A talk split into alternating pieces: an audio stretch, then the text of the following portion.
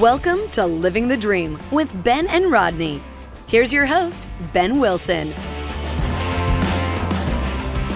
Hello, and welcome to another episode of Living the Dream with Ben and Rodney. I'm your host, Ben Wilson, and I'm joined today by my podcast host, Farley, who um, some of you may know has uh, assumed the co hosting duties of Rodney the Bulldog recently. But we're back to, uh, to ha- having the podcast now because I've been on a bit of a sabbatical due to me doing my MBA at University of Kentucky online, and it was kind of hard to do school and this and be a lawyer.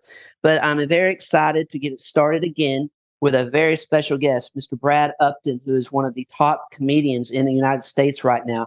He is the king of dry bar comedy. He is super funny, and he is one of our headliners for the Kentucky Comedy Festival that I'm organizing at Murray State University on October 19th and 20th and we're thrilled to have Brad on the show. So please give a big welcome to Brad Upton. Brad, thanks for being on the show.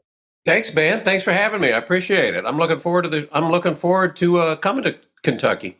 Yeah. Have you ever performed in Kentucky before? Because I know you've performed a lot in Nashville. Uh, Louisville, I've performed at. Let me think right off the uh, Louisville. I've performed a couple of times. Um, that might be it. That yeah, might was be that, it. Was that at the Louisville Comedy Club? Yeah, exactly. Okay. Yeah, I know they have the Louisville Comedy Club there. And um, then in Lexington, where University of Kentucky is, they have, I think it's called Comedy Off Broadway. Right. It's about, about the same size.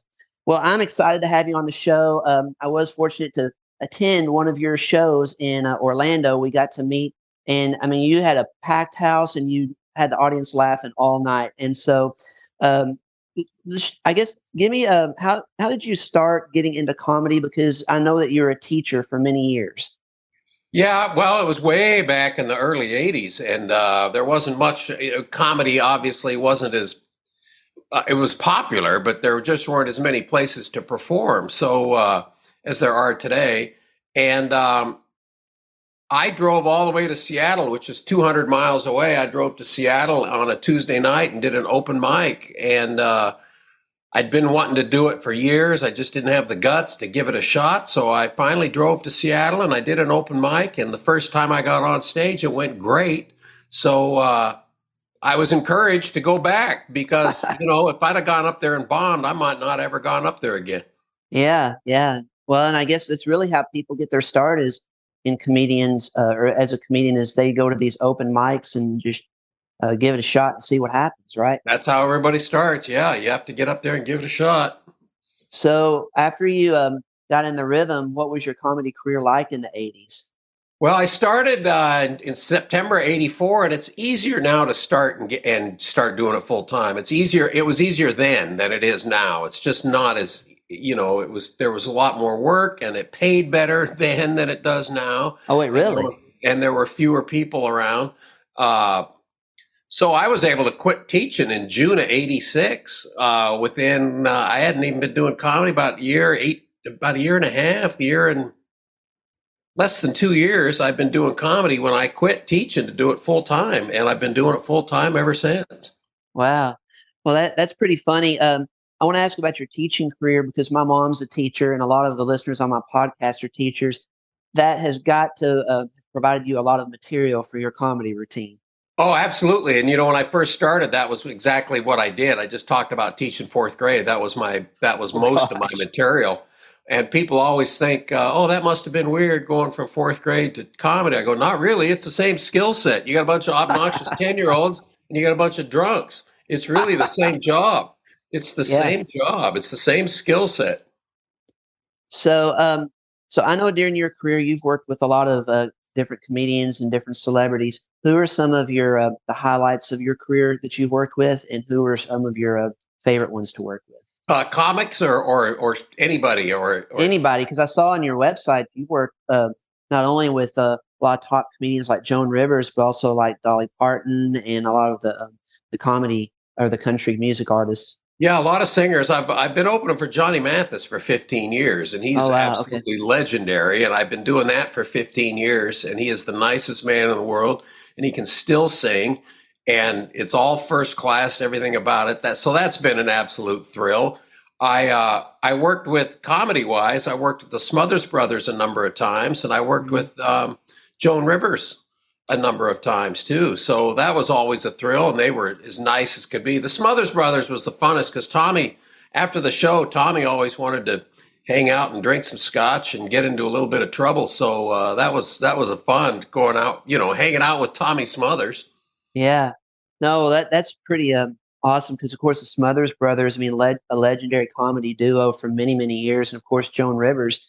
Really, I mean, I guess she was the first late night um, talk show host. She filled in for Johnny Carson for many years, right. and then of course had the opportunity to have her own show and then um, she had, um, I guess, a resurgence a little bit later too, and she hosted the show with her daughter Melissa for many years. Yeah, she was great. She was a sweet, sweet lady and a great comic. Yeah. Um, so you've been in the business for a long, long time, but you really hit it big with dry bar comedy. That's how I found out about you. And I like dry bar comedy because I like the clean comedians like you um, and dry bar comedy has been a real blessing for a lot of comedians. But I guess you're the king of dry bar comedy because your your take on millennials got what over 90 million views. Is that right? Yeah, that's right. It's about 90 million. Yeah, it's over 90 million. And uh, uh, that kind of, they'll tell you this, it kind of put dry bar on the map. People didn't really know what dry bar was or, or any much about it until that thing all of a sudden had when they first dropped it, it got 12 million views in uh, 48 hours, and it had 33 million views in 10 days. So yeah. all of a sudden, people are like, "What is this format?" So they started, you know, and then Dry Bar really grew after that because a yeah. bunch of people found Dry Bar. Well, that would be, would be me because I found yeah. it during a pandemic, and um, I think you were one of the first ones I saw. And of course, I mean, it was amazing, and all our audience should definitely go to your website at bradupton.com and uh, check that out. And they can go to YouTube and follow you on social media at Brad Upton Comedy uh, with all that. But I saw Eric O'Shea, who's performing on the Thursday night show on Dry Bar Comedy. Um, Mark Klein, who's mm-hmm. Kentucky comedian. I found him from Dry Bar Comedy. trying to think. Um, I think those are the only. Oh, Kevin Farley. Uh, right. He he was on Dry Bar Comedy because I didn't know about I knew he was Chris Farley's brother, but I didn't know he was a stand-up comic. And so then right. I saw his act. I was like, wow, you know, he he was pretty good. And they've, I mean, had many many stars on there. So that's really awesome. Now you've done a couple of specials for Dry Bar, right? Yeah, I did one. Uh, I taped the first one in January of 2017, but it didn't blow up until June of 2018. And then I taped one uh, just a year ago. It was in May uh, I taped it and they released it last July, so it's been out less than a year. Yeah, that's the uh, "You're Not Done Yet" tour Correct. special, mm-hmm. right? Yeah, no, that was awesome too. Well, I know, like I said, when I saw you in Orlando, uh, you were sold out. Um, you were hilarious. You had the crowd going all night, and you've got a very full schedule going on right now. Talk about um, your tour on the road, and also your uh, big new theater tour that you announced called. Uh, let me make sure I say right: Tap Out, Nap Out, and Crap Out. Right, right. That's the uh, that's the, the name of the tour. Um, I love the name. Yeah, it's a punchline of one of my jokes. I don't know if you know the jokes, but uh, it's one of the punchlines in a joke, and uh, it's the same show that I've been doing. In it, we've just named it and putting it in theaters right now. So that's starting to blow up. The first uh, I have a couple next weekend in Topeka and Dubuque, Iowa. The first time we're going out as that tour. That's next mm-hmm. weekend. Yeah. And uh, I have dates now all over the country. I have. I'm about to announce a couple more. I shouldn't even. No, I'm not going to announce them here. I'm not supposed to yet. But uh, yeah, just say they're in New Hampshire. I'll I'll tell them that much. Yeah. Well, um, I did see on there you've got uh, performances in New York City, in Washington D.C., I mean several in Las Vegas. You know, of course, they can't top the Kentucky Comedy Festival performance. No, that's right. That's I right. have dates in uh, August. I'm doing two nights in Singapore and one night in London. Oh wow! Yeah, so I'm so, looking forward to that. So, um, you, can you talk a little bit about the life of a comedian though, because you're constantly on the road, and I would think that would be a kind of a tough to always be on the road in a different city and remember where you're at, stuff like that, and plus to be funny every night. I mean, what if you don't feel like being funny? Well, that's a case that can happen. Um, you know, the travel isn't as bad. I don't know. I don't. Maybe because I've done it for so long the traveling doesn't bother me that much. I know a lot of people think, isn't that stressful? I go, no, because I travel constantly. People that don't travel very much, once or twice a year, going to the airport is stressful for them. When when you're doing it four times a week, It's really not. And I have uh, Clear and TSA pre-check, so I go right through, and then I Oh, can yeah. get into and I can get into I can get into a lounge in any airport, and so you know it's not it's not it's not awful. Um, But I have uh, recently several times because I'm touring so much right now. I literally go back to the hotel. I walk up. I go. I've been in five hotels in five nights. Can you tell me what room I'm in? I don't remember. I do not remember what room I'm in. So they have to look it up and tell me where to go. But Yeah. yeah, as far as not feeling funny, that that's a real thing. I mean, uh, in uh, November of 1998, I did two shows in Las Vegas uh, one night when after I found out earlier that day that my dad had passed away. So Oh my uh, gosh. you got to go up. I mean, the, you still got a show to do, and that it was uh, it was a bit surreal, but uh, I did the show. The shows were great. It was an odd odd evening, but because my mind wasn't, you know, it wasn't really focused. But you know, once you Right. hit the stage, you fo- you get focused. But yeah, you don't you don't feel very funny up until that point, and then it's it's showtime. And if you're a professional, you pull it off. Right. Now, if I remember right, you did a lot with um, Comedy Central back in the day, I think, or no, it was in Seattle, I think. You were like on a news station. You were like the news reporter or something. And Uh, yeah, that show was called uh, uh, The John Report with Bob. It, it Almost Live was on for, oh man, about 18 years here in Uh. Seattle. And it was a sketch comedy show. And then when they, the last two years, they jumped over to the CBS affiliate and they renamed it uh, the, the John Report with Bob. But I did a lot of writing on there. And then I did these rants. I sat and did rants every uh, week on camera. They were pretty fun. well, speaking of rants, you're you're known for having rants about the millennials. So so why are millennials so annoying to you? Uh, they don't really annoy me, but uh, I, I guess I, I don't think. but man, when it went so uh, when it went so viral, I, I struck a nerve with people. So I went, okay, I'm gonna keep mine in that one. I still do some stuff about millennials and Gen Z, but I make fun of boomers too. I think Yeah. that's what people like too. I make fun of boomers. I can I have to kick them too. Well, I like your lines uh, about the the drivers and um what was it? If you come because in Viera, Florida, where I live, we have roundabouts, and you have Oh. a segment about roundabouts, and, and I hate the roundabouts. We have we affectionately refer to it as the circle of death because it's it's one of those um, roundabouts that has two lanes as well, and it's you're right. going around. So it's kind of confusing. Some people will get in the outer lane and they're supposed to maybe go two turns on it, but they'll go all the way around, or some people never leave or whatever.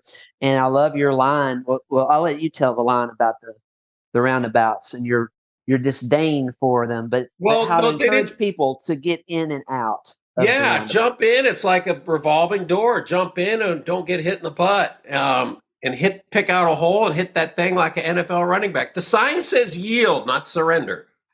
You know, that's the thing. If people they just built them and they didn't tell anybody how they work. And the people have a tendency to be really passive when they come up to those, and they really work better if you're Mhm. slightly aggressive. Do you know what I mean? If you're Yeah. if you're assertive, if you jump in and go, that's how they. But everybody wants to slow down and give everybody four car lengths, and it's no, that's not how they work. You're supposed to just slide in and slide out and not get hurt.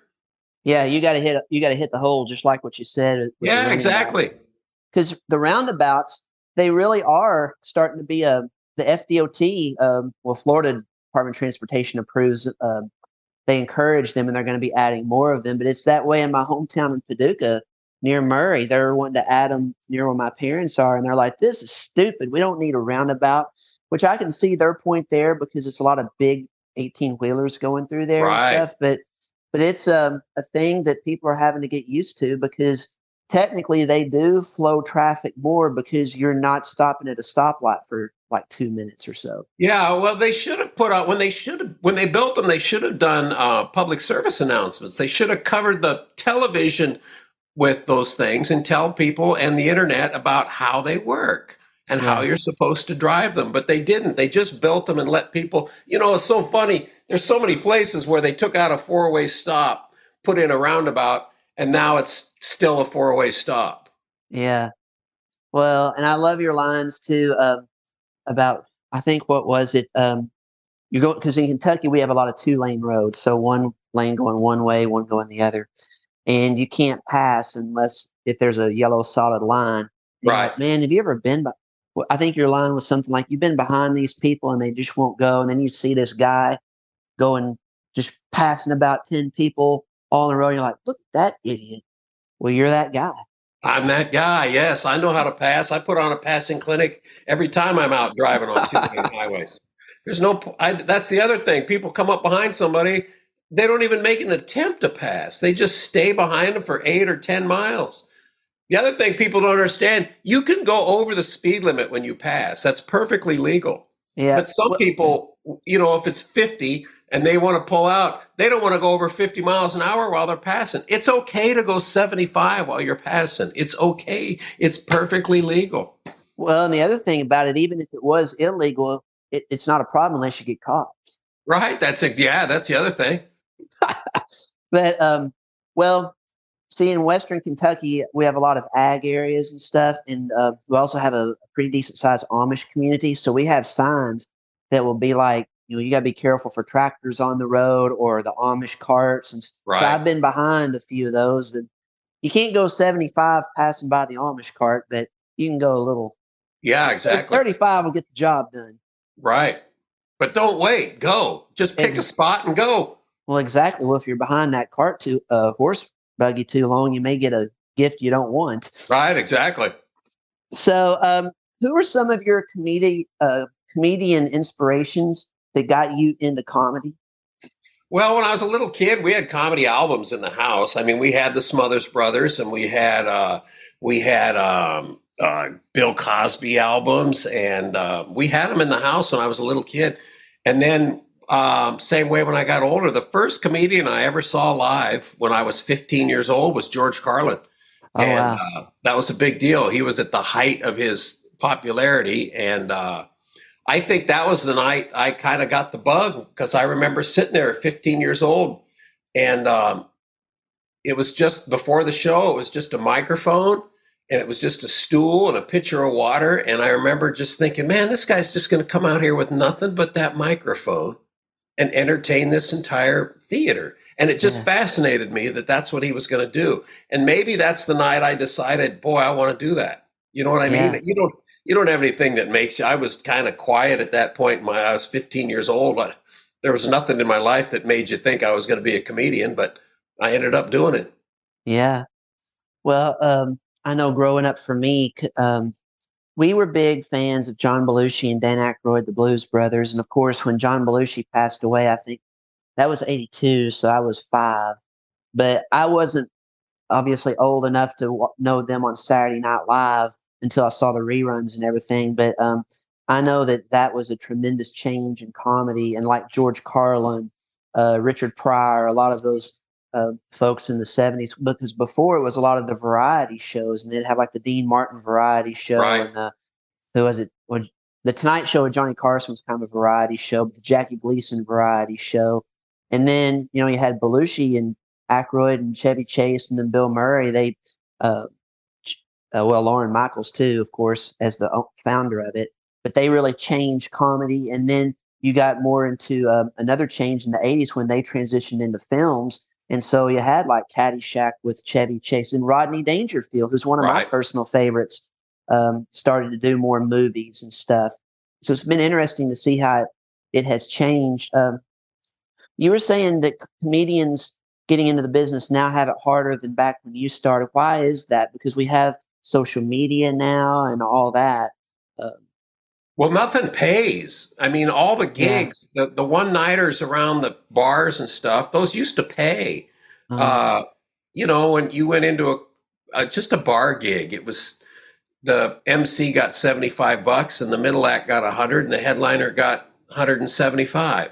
Well, Yeah. now all these comics everywhere around the country, they run open mics and they they don't pay anybody. So no one's getting paid. And you can't get and they only give guys 2 or 3 or 4 minutes and nobody ever gets a chance to do 15 minutes or 20 minutes or 30 minutes and very few of the gigs pay any money or not enough to make a living when i was doing it you could get a string of one nighters in crappy bars but you could make $500 a week you know what i mean and at the time 35 years ago, you could make you could get by on that. Yeah. Well, I do know um, there are a lot of comedians now that have blown up on Netflix. Um, and so it seems like that's a good way to help people um, make it big in dry bar comedy and, and stuff. But I guess, too, like you said, but you have to be pretty good before you get a gig like that. You have to be a pretty yeah. good comic.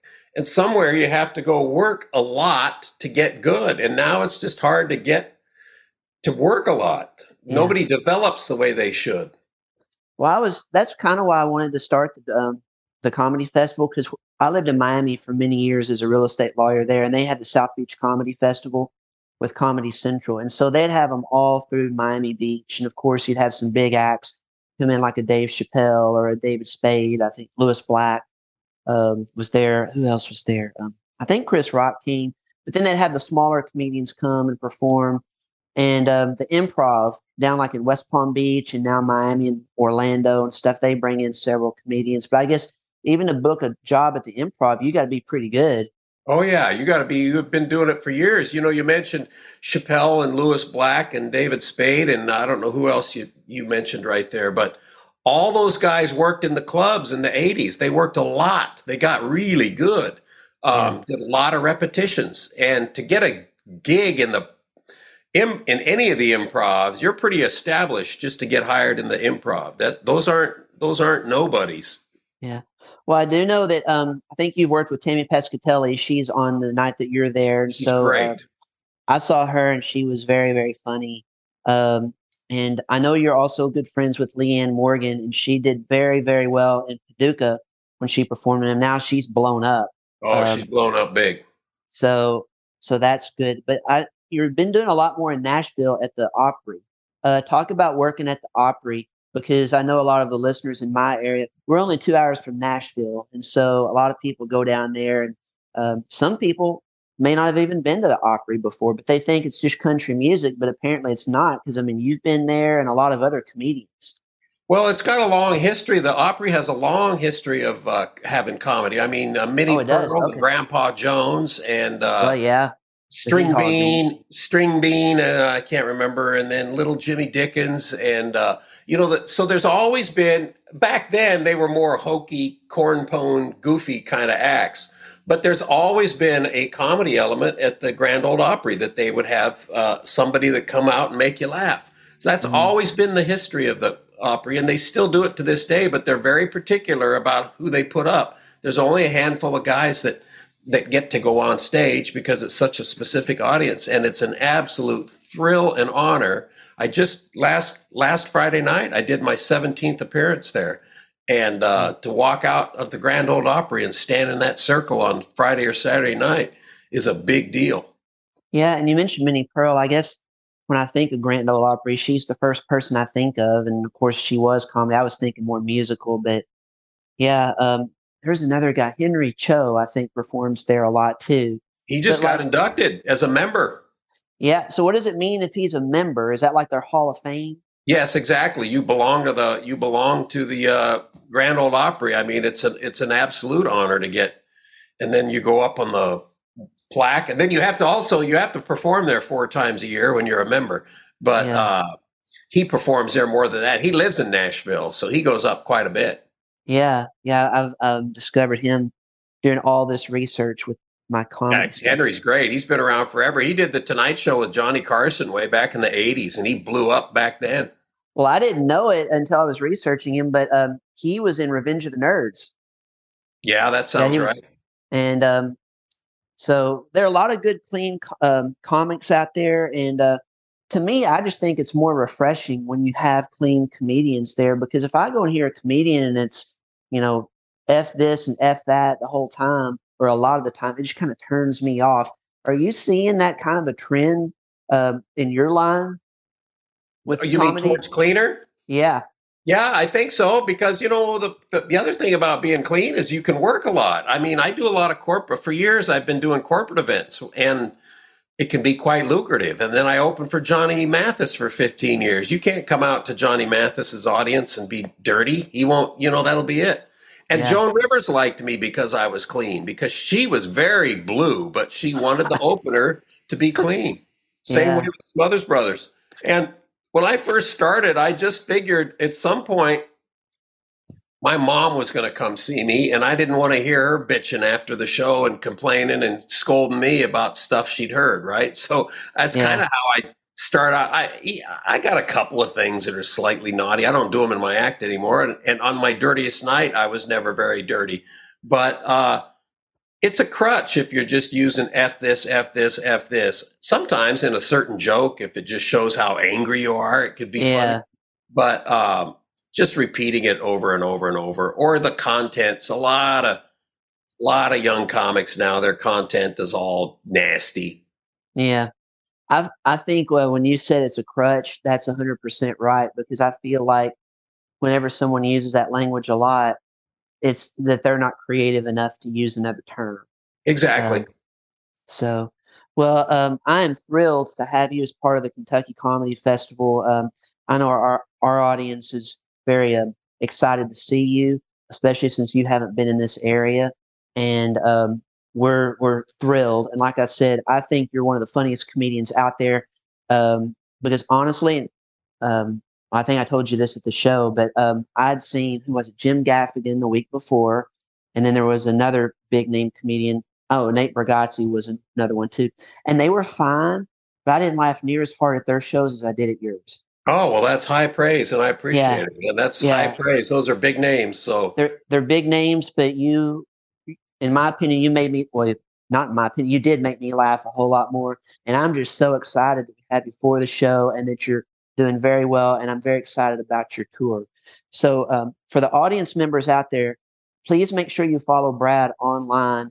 Um, his Instagram is at, at Brad Upton Comedy, and his website is bradupton.com. And of course, buy your tickets for the Kentucky Comedy Festival at kentuckycomedyfestival.com. That's October 21st. Uh, I'm sorry, October 20th, which is a Friday night, 7:30. So you have time to get off work, eat dinner, come see the show. And our show is selling pretty good right now. We're over, uh, over a third sold out, and we're several months out. Good. So, so we're going to sell out. So, Brad, um, any parting words for uh, the audience members uh, that you'd like to leave? Well, I'm looking forward to it. I mean, Kentucky uh, in October, there's no better time weather wise, I'm guessing, than yeah been about the mid October. That's got to be the perfect time of year. So I'm looking forward to it. I'm coming in a couple of days early so I can see the other comics. That's the nice thing about working a festival too, is you get to see some people that you uh, know, and you don't get to see them very often. You don't get to work with them very often, so it's fun to see them and hang out. And uh, you'll see it in the shows. You'll see the everybody's having a good time, and it's going to be a great show. I'm looking forward to it.